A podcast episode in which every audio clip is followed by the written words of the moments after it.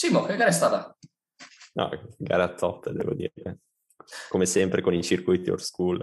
No, guarda, condivido in pieno quello che hai detto perché è stata eh, veloce, stranamente veloce, perché ok che eh, erano 72 giri, però eh, sarà che eravamo un po' in astinenza di gara dopo il Belgio, avevamo bisogno un po' di, di vedere delle macchine sfrecciare e quindi diciamo che almeno per me il tempo è volato, però è stata veramente molto interessante, nonostante sia stata una gara tutto sommato nella norma, non con tutti questi sorpassi o colpi di scena che magari abbiamo visto a Silverstone o in Ungheria o, o, a Imola, pensando proprio addirittura anche alle gare iniziali. È una gara che si è giocata soprattutto sulle strategie, e come dici tu, è abbastanza piatta, diciamo, come gara, eh, tralasciando alcuni personaggi, sappiamo già quali, tipo Alonso.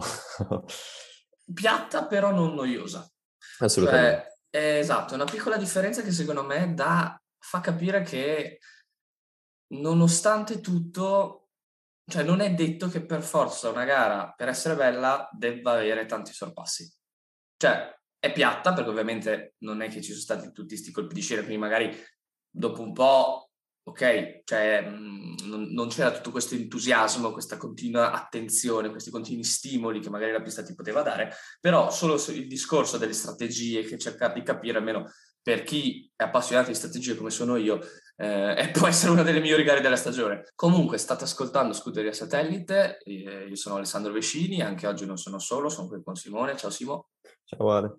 Ciao, allora, partiamo subito dai top e flop, perché è stata una gara piatta, però c'è qualcuno che si è fatto notare, qualcuno magari che è stato un po' sottotono, definirei. Quindi, come sempre, partiamo dai top, io ti dico i miei, tu mi dici i tuoi e poi cerchiamo di capire perché siamo d'accordo, perché siamo in disaccordo. Che Vai. Allora, primo top, Max Verstappen, non c'è nulla da dire, cioè lì eh, molto, in modo molto veloce ha dominato il weekend, partiva da favorito, circuito di casa, quindi immagina anche le pressioni, perché sì, bello Hamilton a Silverstone, però Hamilton a Silverstone ogni volta deve vincere, cioè i tifosi inglesi si aspettano ogni volta che Hamilton vinca, ok? Quindi posso capire anche la pressione che può avere Max, dopo tanti anni si torna finalmente a correre in Olanda, Max deve vincere, questo si aspettavano. Non mi ricordo neanche volte in cui magari si poteva intuire o pensare che Max poteva non vincere la gara. Cioè, è stato no, proprio... vi- non vincere no, c'è stato un attimo quando era dietro Bottas che magari si poteva pensare che Hamilton potesse comunque in qualche modo dargli perlomeno fastidio, non dico togliergli il primo posto, ma dargli fastidio. E lì la Red Bull è stata molto brava a, su- a reagire immediatamente alla strategia uh, di Lewis e, e sì, e, e, poi fondamentalmente anche Max è stato bravo eh, a mantenere il vantaggio. Sì, però, però detto... è stata l'unica parte in 72 giri, praticamente è stato un minuto di, di lontano dubbio. Sì, poi hai detto esatto, lontano dubbio, fastidio, non Hamilton no, potesse vincere. Cioè, assolutamente.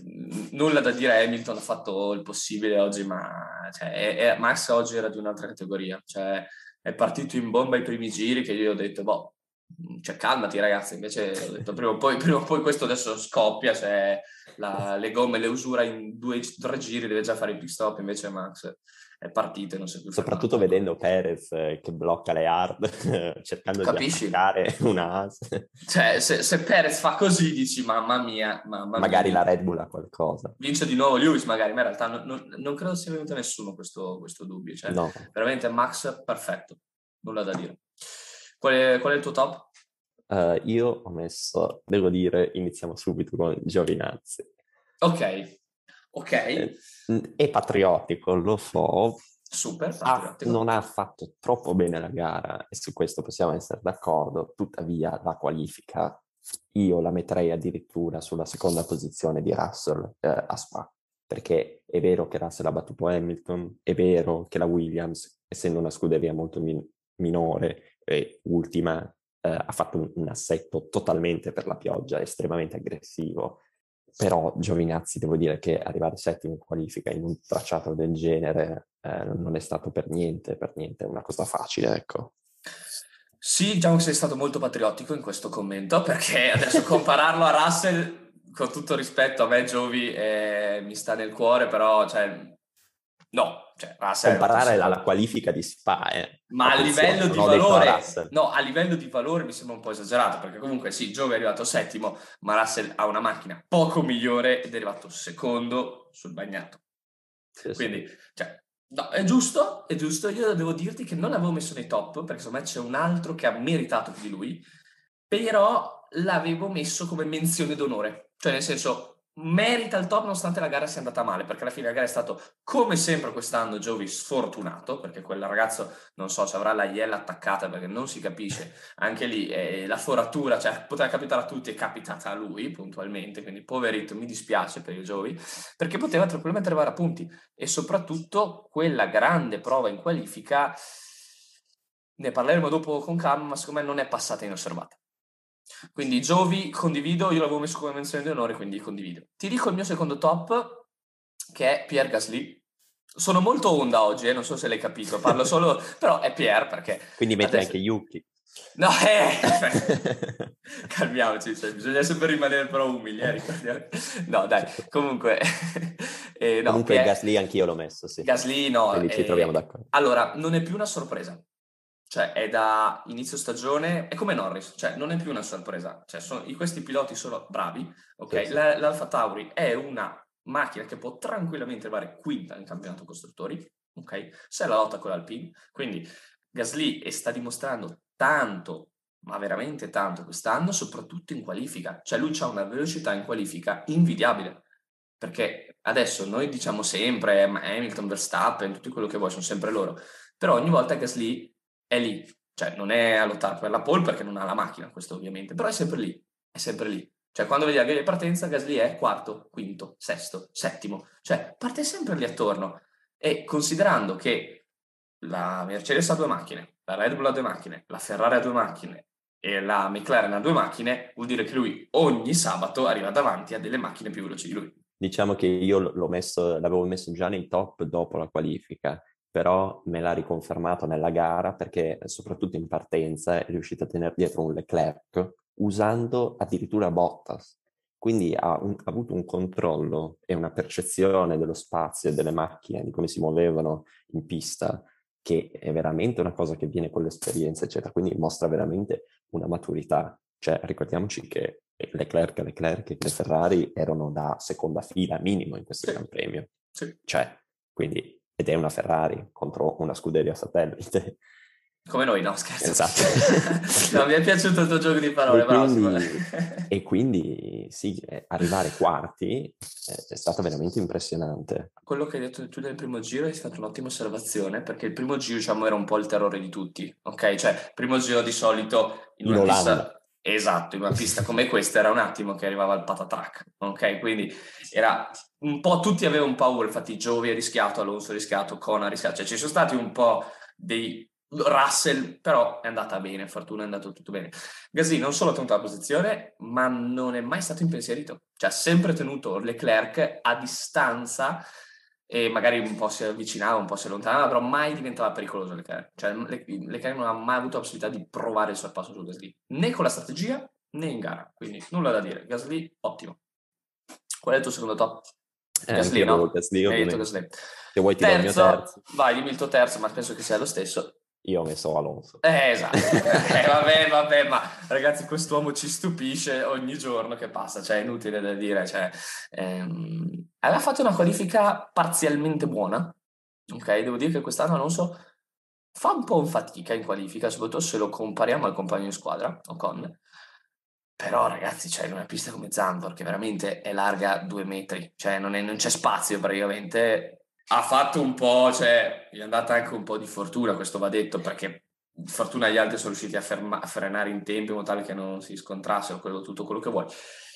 Però alla fine il risultato parla e soprattutto la, la grande prova finale nell'andare a prendere Sainz, superarlo all'ultimo l'ultimo, penultimo giro, se non mi ricordo esattamente quando. Cioè, lì è stato un qualcosa che, ok, i doppiaggi hanno aiutato perché Sainz ha perso un po' di tempo, però bisogna sempre superarlo e comunque quest'anno la Ferrari è più forte, più veloce dell'Alpine, quindi anche lì tanto di cappello ad Alonso.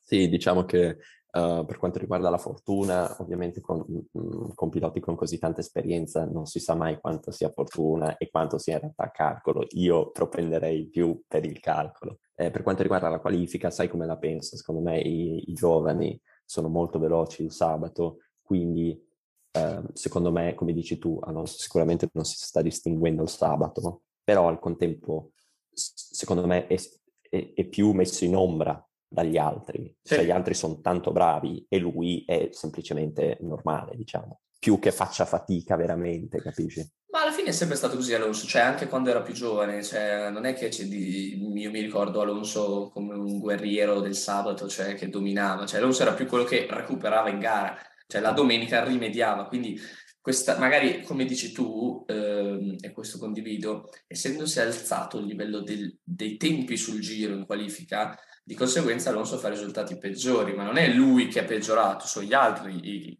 piloti che, con i quali deve gareggiare che sono migliorati in qualifica e sono più bravi, sì, più veloci. Diciamo che eh, questo sottolinea un po' la tendenza di dove sta andando un po' la Formula 1, i sorpassi in pista stanno diventando sempre più difficili e quindi i piloti mettono sempre più preparazione, sempre più energie eh, nel, nel giro secco esatto. Quindi non sorprende che i giovani siano bravi in quello e Alonso che viene da un'epoca in cui invece i sorpassi e la, e, e la gara di domenica erano importanti, sia più preparato in quello ovviamente. Però sì, vedremo adesso il 2022 perché dovrebbero ritornare un po' stile Alonso come, come modo di guida col, nel valorizzare appunto le gare con tanti sorpassi, sia più facile sorpassare, ma quello ne parleremo in un altro Speriamo. momento. Beh, top fatti, passiamo ai flop. I flop io ne ho due in particolare, perché secondo me non è stata una gara da tanti flop. Anch'io ho avuto difficoltà, devo dire. Cioè non ci sono stati tanti flop, alla fine tutti hanno fatto il loro compitino e se non essendoci stati colpi di scena, giustamente è difficile trovare tanti flop. Poi ci sono due in particolare che secondo me vado, con, vado proprio, uno vado contro il parere del, dei tifosi mondiali, e quindi mi sa che ho già spoilerato chi è, e l'altro eh, ve lo dico dopo. Quindi il primo secondo me è Perez. Perez flop assoluto, anche se ha vinto il driver of the day, cosa che secondo me non ha proprio senso, ma minimamente, perché cioè, è come dire, ok, Verstappen ha vinto, bravo, però è, è, più, è più, stato più bravo Perez che ha rovinato tutto il weekend, è partito ultimo ed è riuscito ad arrivare all'ottavo. No, cioè non è giusto valorizzare uno che sbaglia, parte ultimo, quando c'hai Verstappen che ti domina da venerdì, da, dal giovedì alla press conference, per farti capire, fino alla domenica. Quindi Perez flop totale, secondo me non essere uscito in Q1 è gravissimo, soprattutto in un circuito in cui sai, eh, sai già che è difficile superare. Poi ho visto tanto nervosismo all'inizio, vedi il bloccaggio per superare Mazepin, quando dopo è stato costretto a ritornare ai box, e poi dopo non so come sei riuscito un attimo a riprendere, è stato un po', un po', un momento di stallo in cui era bloccato su quella nona posizione, poi sei riuscito a riprendere, anzi po' anche forse aiutato dagli ingegneri di pista che lo motivavano, lo motivavano, lo motivava, è riuscito ad arrivare in zona punti. Questo mi fa pensare che Perez probabilmente, vedendo anche Max, aveva il passo per stare davanti a Bottas. Sì, Diciamo che mhmm, era, come dici tu, fondamentalmente secondo me era molto nervoso, si è sentito soprattutto la sua frustrazione dopo la qualifica, era veramente cosciente di quanto fosse veloce la Red Bull in questo circuito uh, e quindi questa sarebbe stata veramente un'occasione d'oro. Come dici tu, eh, ovviamente la Red Bull eh, ha cercato di tirar fuori tutto il positivo che poteva, ha cambiato la power unit, ha fatto un nuovo assetto, quindi sono partiti comunque dalla pit lane e quindi non dovranno più, diciamo, sacrificare un altro Gran Premio, ne hanno approfittato di questo, però al contempo i, cioè mettere le hard, bloccare, fare un bloccaggio e ha spiattellato le gomme, cioè quando poi hanno fatto il rallentamento, quello lì è un bloccaggio veramente, veramente serio. Sebastian ne fa due o tre di bloccaggi ad ogni gara e non fa una, una, una chiazza così sulle gomme, certo, cioè quelle certo. gomme lì sono, sono andate subito da buttare. Da buttare. Per attaccare un as. Non è che era lì lì sulla decima che dici entrava in zona punti, sei un po' più aggressivo. Era a lottare per la diciassettesima in fondo a un rettilineo cioè, nemmeno in curva né niente. Diciamo che Perez tra Belgio e, e, e Olanda diciamo che non è rientrato bene dalle vacanze, ecco, diciamo così, speriamo che in Italia riesca un attimo a, a, a recuperare perché è stato appena riconfermato, quindi dai, non è un buon, un buon ringraziamento. Ecco, Forse per, per quello, ormai si Forse, sente sicuro. Ah, oh, sì, ma lo, non so se i Red Bull sono tanto così tranquilli. Eh, esatto. Eh, così, gli Loro ci male. mettono poco a cambiare. Esatto, a Monza non sono album, eh? cioè, può, può anche succedere quello. Vabbè, comunque, secondo flop, non so, tu hai qualcuno in particolare? Io ho messo Ricciardo, devo dire. Strano. Appena... Il tuo pilota preferito, come mai? Appena... Sì, ha, ha fatto una qualifica buona, probabilmente graziato dal fatto che Norris non ha brillato, quindi diciamo ha avuto la fortuna di eh, comunque liberarsi del compagno di squadra che molto probabilmente l'avrebbe battuto nuovamente. Quindi una qualifica decente per i suoi standard, per i suoi standard in McLaren, ovviamente. Sì, sì. E poi viene la gara e, e ennesimo fallimento. Purtroppo credo si commenti da solo. Sì, diciamo che ormai secondo me Daniel ha ufficialmente, cioè, boh, non, oh, non con l'Olanda, secondo me Daniel è già da un po' che si è ufficialmente candidato come secondo pilota della McLaren. Punto. Ma neanche cioè, perché non aiuta Norris. Ma sai cosa? Secondo me la differenza è questa, cioè che Daniel è uno che magari soffre molto la pressione interna, no? L'abbiamo visto con Verstappen e tutto. E, e quindi lui è arrivato in questa nuova scuderia come il divo, ok? Perché è arrivato dalla Renault, hanno voluto lui, cioè proviamo a vincere il titolo, dai che lo vinciamo, arriva Norris che ti distrugge le prime gare. Quello secondo me lui l'ha un po', l'ha un po subito. E quindi secondo me eh, Ricciardo bisognerà vedere il prossimo anno. Cioè quest'anno è l'anno, passami il termine, di ambientamento. Prossimo anno Ricciardo partirà come secondo pilota McLaren, e lì bisognerà vedere, ok, è ancora il Ricciardo che può puntare a vincere gare, provare a vincere il titolo come ha sempre sognato, o ormai è definitivamente entrato nella fase calante della sua carriera? La risposta l'avremo nel 2022. Quindi lì secondo me non c'è tanto altro da dire su Ricciardo perché ormai ne abbiamo parlato troppo, sempre le stesse cose, cioè quest'anno Ricciardo è così, bisogna accettarlo così quest'anno. Detto questo, io andrei con il mio uh, flop, che non è un pilota, non è una scuderia, ma è il muretto Mercedes. Perché eh, secondo me parti sfavorito in un circuito come l'Olanda. Max ti sta distruggendo. Tu hai una chance per cercare di far vincere Lewis, che è la strategia. Ora, già al fin, in fin dei conti ci stava. Soprattutto questo, cioè tu lo chiami quando lui esce e sei, se lo vedi dal radar che sarebbe uscito in pieno traffico e tu hai quella chance perché un, un, giro veloce prima che Max vada a fare il pit stop di copertura, chiamiamolo così, e, e quindi tu hai quel giro dove devi tornare davanti. Ok? Non si capisce come non abbiamo visto che mh, sarebbe rientrato, soprattutto perché quando è rientrato Lewis aveva tre secondi di distacco da Max. Un giro prima, due giri prima, era un secondo e mezzo un secondo e otto, allora fallo rientrare in quel momento, che magari non c'era neanche traffico, rientrava un secondo e otto, l'undercut funzionava e lui magari si trovava con 20-25 giri alla fine, con gomma gialla contro gomma bianca, davanti, ok? È chiaro che alla lunga il degrado avrebbe favorito Max, però tu i primi giri avevi la gomma più performante ed eri davanti. Quella è stata una cosa che io non ho capito, non che magari cioè adesso con i Seiko e Ma, come diciamo sempre, non si va da nessuna parte, ma non è che adesso magari se l'undercut fosse riuscito Hamilton avrebbe vinto la gara. Probabilmente no, però sarebbe stata più combattuta. Sì, diciamo che come sempre quando si critica le strategie Mercedes uh, è, è, è, sempre un po' sospetta la cosa perché uh, ci hanno abituato forse troppo bene. Secondo esatto. me non hanno fatto un errore troppo lampante. Non è che eh, cioè comunque si è preso il punto, il giro del punto più veloce, comunque eh, era, molto più, era molto più veloce, era comunque un circuito in cui è molto difficile eh, sorpassare, quindi sono d'accordo con te, potevano fare molto di più, ehm, però secondo me ci hanno più abituato bene che hanno veramente sbagliato qualcosa di grosso. Però anche lì, no? Mi, mi collego al discorso del giro veloce allora che sono a fare entrare Bottas, che poi fa il giro veloce, quindi si è costretto a fare entrare Lewis che deve fare rischiare, perché ha rischiato, perché se magari beccava i doppiati e tutto non riusciva a fare il giro veloce, per ottenere quel punto addizionale, anche lì perché quella scelta.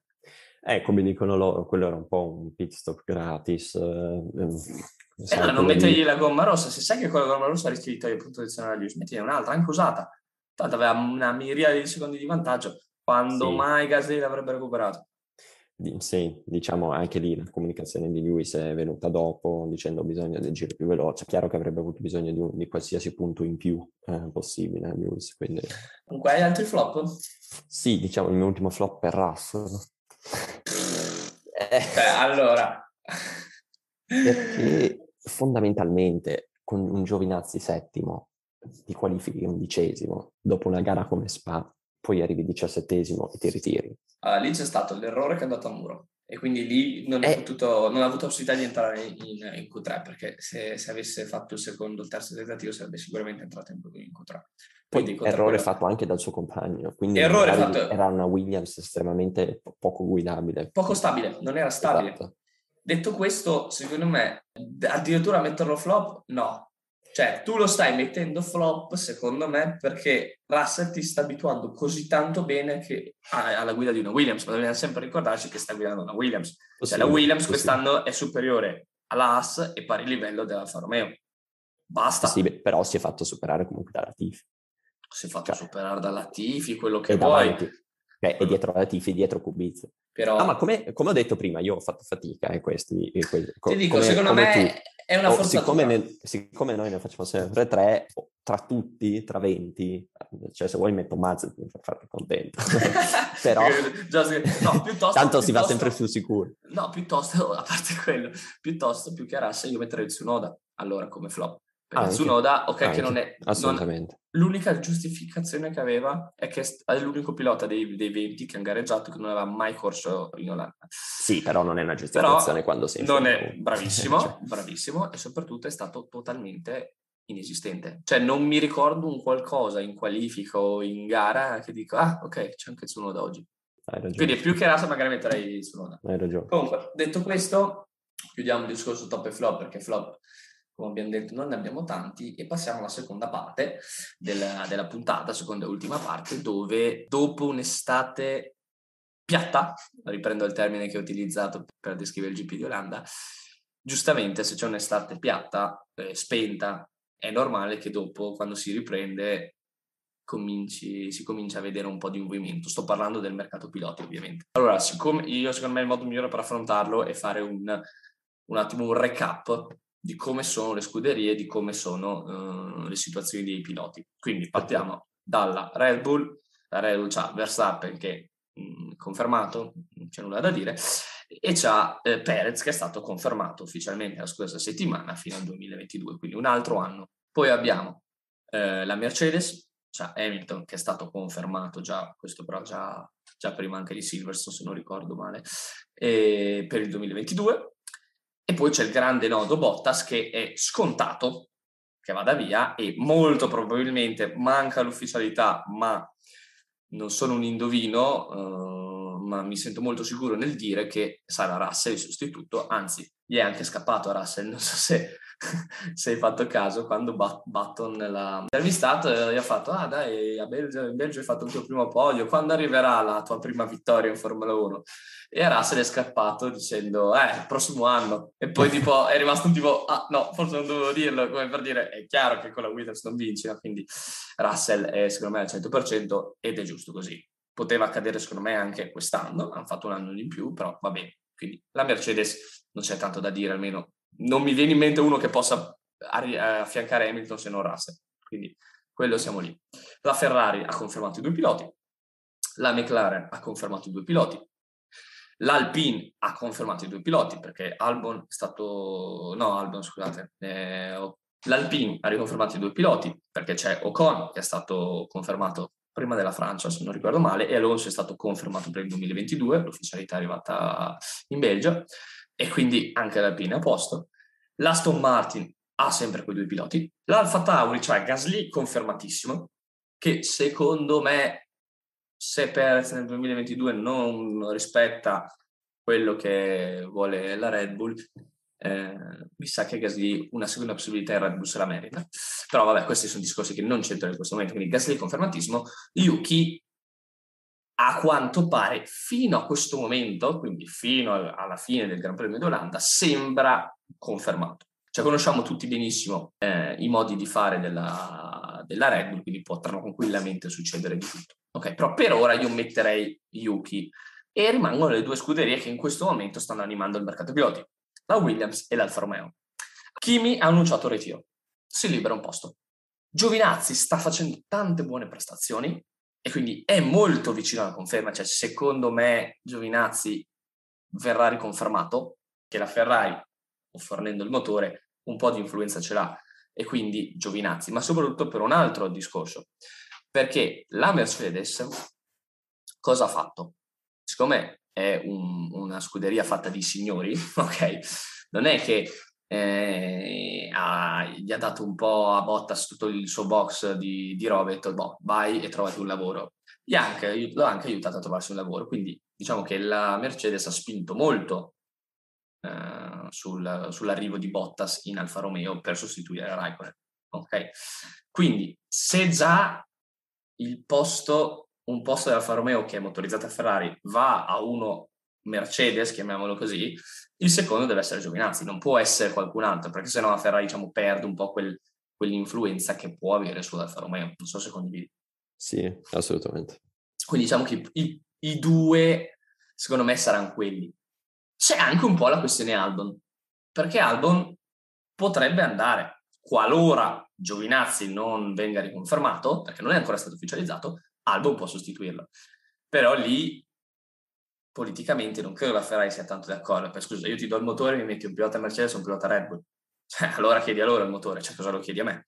No, Quindi, e poi comunque Red Bull uh, preferirebbe la Williams. Uh, Red Bull preferirebbe la Williams, esatto, e mi collego alla Williams, ma soprattutto è la Williams che preferirebbe Albon. Per un semplice motivo, perché la Williams ha la Tifi e Russell, dando il suo fatto che Russell se ne andrà, ne rimangono due posti uno potrebbe essere riconfermato la Tifi per questioni di sponsor, di soldi e tutto. L'altro posto si pensava inizialmente a un ipotetico ritorno di Bottas, ma secondo me è, le possibilità sono pari a zero, cioè o va in, o va in Alfa Romeo o non va da nessuna parte nelle, nelle 10 scuderie di Formula 1. Quindi rimane Albo, che la Mercedes spinge molto, eh, scusi, scusa, la, la, Red Bull spinge molto per mettere Albon lì e la Williams è contenta di avere Albon perché? Perché il 50% del team è di eh, una, una, come si dice, un core thailandese. Ok, quindi cioè, siccome ehm, il 50% del team è di proprietà di thailandesi, vorrebbero un thailandese a, guidare eh, la Williams, quindi Albon mh, mm, piace alla Williams. E la Red Bull sarebbe contenta perché praticamente toglierebbe il sedile Mercedes e ci metterebbe eh, un, un, pilota Red Bull alla fine. Ok, quindi anche del discorso politico abbiamo fatto prima, la Red Bull converrebbe. Detto questo, però, bisogna parlare anche che la Mercedes, fornendo il motore, ha la priorità. E Toto, su questo, stiamo, possiamo essere sicuri al 100% che non si farà scappare questa ghiotta occasione di mettere forse anche due piloti Mercedes, perché se la Tifi non viene confermato, ne può mettere anche due. Quindi, dando per scontato fino a questo momento che la Tifi verrà riconfermato, perché non abbiamo ancora l'ufficialità né della sua conferma né sua, uh, del suo abbandono alla Williams, però ci sembra molto probabile, o c'è Albon, che io gli darei buone possibilità, perché contando che Giovinazzi veng- verrà riconfermato, eh, Bottas andrà in Alfa Romeo, non ci sono tanti altri posti, quindi Albon ha ottime possibilità, Ottima possibilità però, con, sempre collegandomi al discorso di Toto e dell'influenza politica, ce l'ha Nick De Vries, pilota olandese che ha vinto il, eh, il campionato Formula E con la Mercedes, che appunto lui ha, ehm, sarebbe proprio il pilota della Driver Academy Mercedes che va a, a, occupare quel posto che è sempre stato di un pilota della Driver Academy Mercedes. Nulla può escludere che la Tifi se ne vada e arrivino Albon e De Vries. Prima di sentire cosa ne pensi tu, e poi concludere la puntata, io un, un piccolo spiraglio lo terrei anche per Zu, il pilota di Formula 2, perché praticamente sono um, uscite voci eh, che la Formula 1 vuole ampliare il suo mercato. ok? Cioè vuole continuare a, ad ampliare il mercato. E questa è proprio una volontà della, della, Formula 1, non né della Mercedes né della Williams né della Red Bull. Quindi la Formula 1 sta spingendo su uh, Zhu perché ovviamente essendo cinese aprirebbe al mercato cinese. Ok, quindi un pilota cinese che guida in Formula 1, viva il marketing, ok? Quindi non è così probabile come magari un Albon o un De Free, cioè se dobbiamo mettere in scala di probabilità io darei un Albon 50% di possibilità, un De Free 40% e un Zoo 10%. Però bisogna tenerlo anche in considerazione. Se la TV va via, è chiaro che le percentuali cambiano perché ci sono due posti, non uno. Sì, diciamo che io fondamentalmente penso che tutto sia in mano a Toto Wolff. Sì, sì. Non sarà un'opinione originale, ma fondamentalmente, Strano, eh? esatto, ma fondamentalmente è così. Uh, tant'è che, che, l'ho visto per la prima volta un po' in difficoltà uh, all'inizio del weekend, ha negato che la Mercedes facesse pressione ad Albon affinché non, non andasse in Williams e poi praticamente quando Horner ha chiamato il suo bluff è quasi uscito allo scoperto uh, dicendo ovviamente che lui preferirebbe Nick e uh, dicendo anche che farebbe un po' paura alla Mercedes avere in casa uno della Red Bull. Oh, la Red Bull, eh. esatto, perché così la Red Bull praticamente è, è, come, è, come, una partita a risico, no? Che cominci un po' a, a, a, ad avvicinarti a territori che non dovresti avere. Sì, no? ha un piede in casa del nemico. Ma... Esatto, esatto, no? Quindi lì diciamo che Mm, io do più probabile Albon per lo stesso motivo, per il discorso del, Thailand, della, della, del fatto che lui è thailandese. Secondo me lì ha un po' un vantaggio in più, però alla fine, fornendo il, la Mercedes il motore, penso che possa vincere De Free. Vedi, secondo okay. me tutto dipende da, da Toto. Mm. Tutto dipende da Toto e tutto dipende dalla Tifi perché secondo me la TV verrà riconfermato. Ma sì, anche secondo ipotizzando me. che la TV non venga riconfermato, nulla toglie un posto ad album, un posto dei free. Ma anche questo, sì, questo, questo, è possibile, ma non sono troppo sicuro, perché secondo me nel momento in cui è vero che eh, Toto vuole bloccare Albon, non solo perché Red Bull, ma anche perché toglierebbe il posto a Nick, ma secondo me il fatto che è della Red Bull gioca un, un, ruolo più grande rispetto al fatto di togliere il posto a De Free. Quindi anche nel momento in cui facciamo finta che la Tifi vada via e entra Nick, se Toto decide che è troppo pericoloso avere un pilota del nemico dentro, eh, comunque viene bloccato. Certo. Quindi anche questa cosa qua del fatto che di vedere De Free e Albon insieme non ne sarei troppo sicuro. Guarda, secondo me avremo le risposte che cerchiamo la prossima domenica, perché tanto a Monza prima o poi qualche ufficialità uscirà, quindi non ci resta altro che dare l'appuntamento ai nostri ascoltatori a Monza. Simo, io ti saluto. Alla prossima. Ciao Ale.